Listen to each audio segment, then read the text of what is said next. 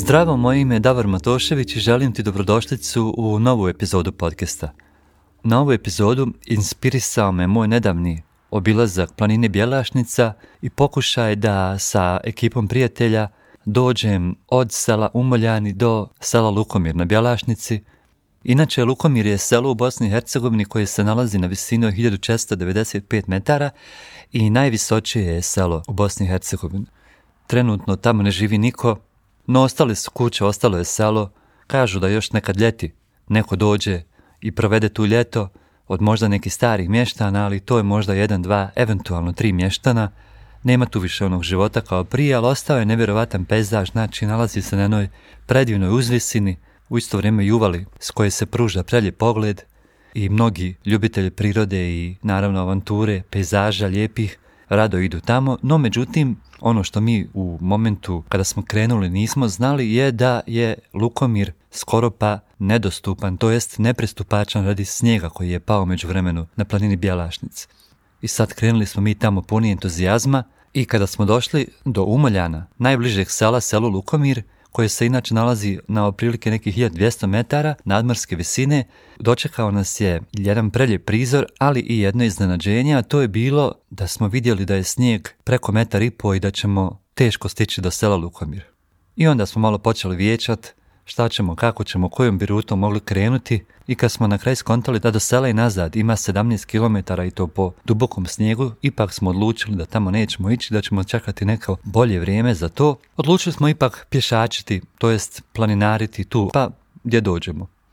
I naravno krenuli smo i čim smo sa ceste skrenuli na snijegom zavejani put koji vodi po vrhovima oko Umoljana, bilo nam jasno kakva nas avantura čeka, a bila je to avantura puno propadanja, gdje nemaš pojma šta je ispod tebe. Metar je, kažem vam, na većini mjesta preko metar i po i jednostavno potrebna je velika vještina, snaga i volja da uopšte ostaneš uspravno, da ne propadneš ko zna gdje i da preživiš taj zanimljivi put. Onda me to posjetilo na onu životnu situaciju kada sve čekamo da se poklope savršeni uvjeti da bi nešto uradili. U glavi svojoj pravimo neki savršen plan kao uradit ću nešto kada mi se poklopi to, to, to, to, to, sad mi sebi u glavi zamišljamo neke razne razloge, to jest izgovore pravimo koji nama imaju smisla, kalkuliramo šta treba da se desi da bi mi uradili nešto. Međutim, činjenica je da u životu ne možeš na taj način planirati stvari iz jednog prostog razloga što nikad ne znaš kakva te tačno situacija čeka tamo negdje ispred. Recimo, mene je u ovoj situaciji dočekao duboki snijeg kroz koji se trebalo probijati. I sad ja razmišljam da sam ja osoba koja sjedi kod kuće, koja se apsolutno ne bavi nikakvom fizičkom aktivnošću, ja nemam pojma iskreno kako bih ja izašao iz toga bez neke teške upale mišića, stanja gdje maltene skoro padam u nesvijesti nisam u stanju da hodam pet dana nakon toga. No međutim, s obzirom da se ja konstantno bavim nekim fitnessom, odlazim redovno u teretanu ponedjeljak, sreda, petak, bez ikakve primisli da se priprema za planinu, nego jednostavno kontinuirano radim na održavanje svog tjelesnog zdravlja kroz razne funkcionalne vježbe, ali treninga, zatim odlazim na bazen gdje plivam odmah poslije tog treninga u teretani. Ja sam tu avanturu koju smo mi bili izloženi na planini Bjelašnica dočekao ipak spremniji i mnogo lakše prolazio kroz taj gusti snijeg i penjao se po tim liticama iznad sela Umoljani na Bjelašnici. Tako da ono što ovdje želim da uputim tebi koji ovo slušaš, tebi koja ovo slušaš, ne možemo u životu čekati da dođemo na neki cilj da onda budemo spremni da se tu pokažemo u najboljem svjetlu i da zasjajimo. Ne, život treba da koncipiramo tako da smo uvijek fokusirano usmjereni na ono što želimo, što u čemu uživamo i što nam u konačnici za godinu, dvije i tri, a možda nekad i pet i deset može donijeti neki rezultat kada ćemo biti u potpunosti spremni da to nešto dočekamo i da briljiramo tu i da se konačno pokažemo u najboljem svjetlu. Jer recimo ne možeš ti čekat da prvi put, ukoliko recimo želiš, imaš želju da pričaš, da se družiš sa strancima, da tek onda kada njih prvi put vidiš i imaš u svojoj okolini da progovoriš engleski jezik. Ne, ti kontinuirano cijeli život učiš taj engleski jezik, trebaš da ga učiš, bez ikakve krajnje slike u glavi, jer ti ne znaš kada ćeš sresti nekog stranca kojem želiš da razgovaraš i ne znaš kada će ti taj jezik zatrebati. Zato trebaš mnogo prije nego što se desi ta situacija kada ćeš moći taj jezik da iskoristiš, da bi s nekim razgovarao ili našao posao koji sanjaš. Trebaš praviti male korake i učiti taj jezik da bi onda kada dođeš u situaciju da razgovaraš sa tim strancima, bio u stanju da progovoriš s njima i da se u potpunosti izraziš. Sve svoje misli, sve svoje nadanja, da budeš u stanju i da razumiješ njih i da daš povratnu informaciju i da vodite neki jel smislen, ne monolog nego dijalog. Isto je tako sa bilo čim drugim, recimo nalazak posla, da nisi godinama prije išao u obdanište možda, zatim osnovnu školu, srednju školu, onda možda na fakultet i onda se i neformalno obrazovao u nekom području koje tebe zanima, nema šanse da bi mogao da se zaposliš i da odgovoriš pozivima tog nekog bilo kojeg posla, jer posao nema samo jedan zadatak, ima pregršti situacija koje ne možeš ni da pretpostaviš, a nastajale su godinama, godinama prije. Od načina na koji se ponašaš, od načina na koji se oblačiš, kako izgledaš, kakav je tvoj dojam kada te ljudi vide, kako razgovaraš sa njima, jesi li osoba koja daje ili samo uzima, da li znaš, da li poznaješ posao za koji se prijavio ili kad ne, možda ne poznaješ, ali već si navikao sebe da se upuštaš u neke nepoznate situacije i da budeš pažljiv slušatelj, da učiš brzo, o čemu god da se radilo, da to brzo upijaš i onda primjenjuješ na svoje radne zadatke. Isto tako recimo i ovaj podcast. Mogućnost da ja njega danas snimam bez problema nastajala je godinama i godinama prije. Mislim da se radilo čak od 2003. godine, znači prije 20 godina, kada sam prvi put naučio nešto da snimam,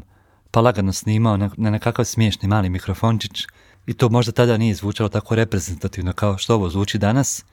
ali je sadilo sjeme ovog današnjeg mog rada u kojem uživam i s lakoćom ga radim. Znaš, obično kada ljudi saznaju da radim podcaste, pored toga što me pitaju o kakvim temama pričam i o čemu uopšte pričam u njima, pitaju me, a kakvu opremu imaš, kako to snimaš, gdje si to naučio, ko ti radi produkciju? I onda ja s lakoćom mogu reći, znaš, to je krenulo tad i tad, radio sam to i to, prvo kod kuće snimao u svom kućnom studiju kad niko nije znao šta je kućni studio, pa onda radio na radio, vodio neke emisije, snimao razne džinglove za reklame, razne džinglove za svoje emisije, za emisije drugih ljudi, onda kasnije snimio i svoj album, istraživao, učio, nisam imao pojma gdje će me to sve dovesti, ali jednostavno vodio sam se svojim osjećajem da me to interesuje, da želim to da radim najkvalitetnije moguće u tom trenutku i evo, rodilo je plodom, danas slušaš ovaj podcast koji po mom mišljenju zvuči jako dobro, sve se fino razumije. U svakom slučaju, vjerujem da već imaš sliku koju ti želim prenijeti kroz ovaj podcast. Znači da obavezno ideš za svojim željama, snovima i da nužno ne moraš znati gdje će te one odvesti. Tek ćeš vidjeti za 3, 4, 5, 6, 7, a nekad, evo kao i u mom slučaju, snimanja podcasta, tek za 20 godina će se desiti nešto što će ti omogućiti da sva ta iskustva koja si stekao godinama i mnogo godina ranije apliciraš na neki dio svog života i da koristiš sve prednosti tog svog zalaganja i učenja godinama ranije. Dok ovo snimam razmišljam koja li je perspektiva ovog što danas radim i kakav će ovo odraz imati za pet godina, ja to nemam pojma, ali vjerujem da ću raditi sve da rezultat koji ću praviti za sebe bude usklađen sa mojim prioritetima, željama, svjetonazorom, sa mojim uvjerenjima, koja u zadnje vrijeme primijetio sam dopuštam da se mijenjaju, dopuštam da mi ljudi promijeni mišljenje, jer ne treba biti rob ti svojih stari programa i misliti da je to sve zacementirano da ne treba da se mijenja.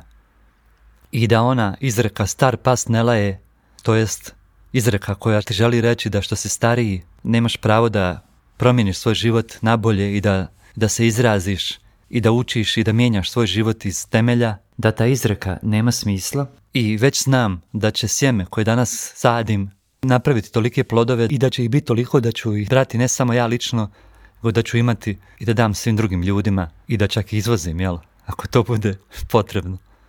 To je ono što sam želio podijeliti s tobom danas. Vjerujem da ti je služilo. Želim ti lijepo nedeljak, lijepu cijelu sedmicu. Hvala ti što si danas slušao i slušala ovu epizodu. Šta god da je danas ono što zamišljaš kao nešto čim bi se volio baviti nešto što bi želio za godinu dvije da bude tvoja sadašnjost, pozivam te da svakako to uradiš šta god da je, bez obzira šta okolina oko tebe misli, čak i šta misli tvoji najbliži ukućani, a ne kamoli neki tamo nebitni ljudi koji danas jesu tvoji prijatelji, a sutra ne moraju da budu, to ti uvijek biraš, da praviš izbore za koje ti vjeruješ da su pravi za tebe, da će ti donijeti rezultate kakve ti želiš i da su usklađeni naravno sa tvojim prioritetima. I nemoj se ništa bojati, ja vjerujem da ti to možeš, ne treba ti niko iz početka, bez obzira koliko sve strašno izgledalo, ako zapneš i ako stvarno vjeruješ u to što radiš, vjerujem da od toga možeš napraviti nešto veliko i nešto što će ti donijeti život kakav sanjaš. Puno te pozdravljam još jedan put i čujemo se idućeg ponedeljka. Hvala ti, čao čao.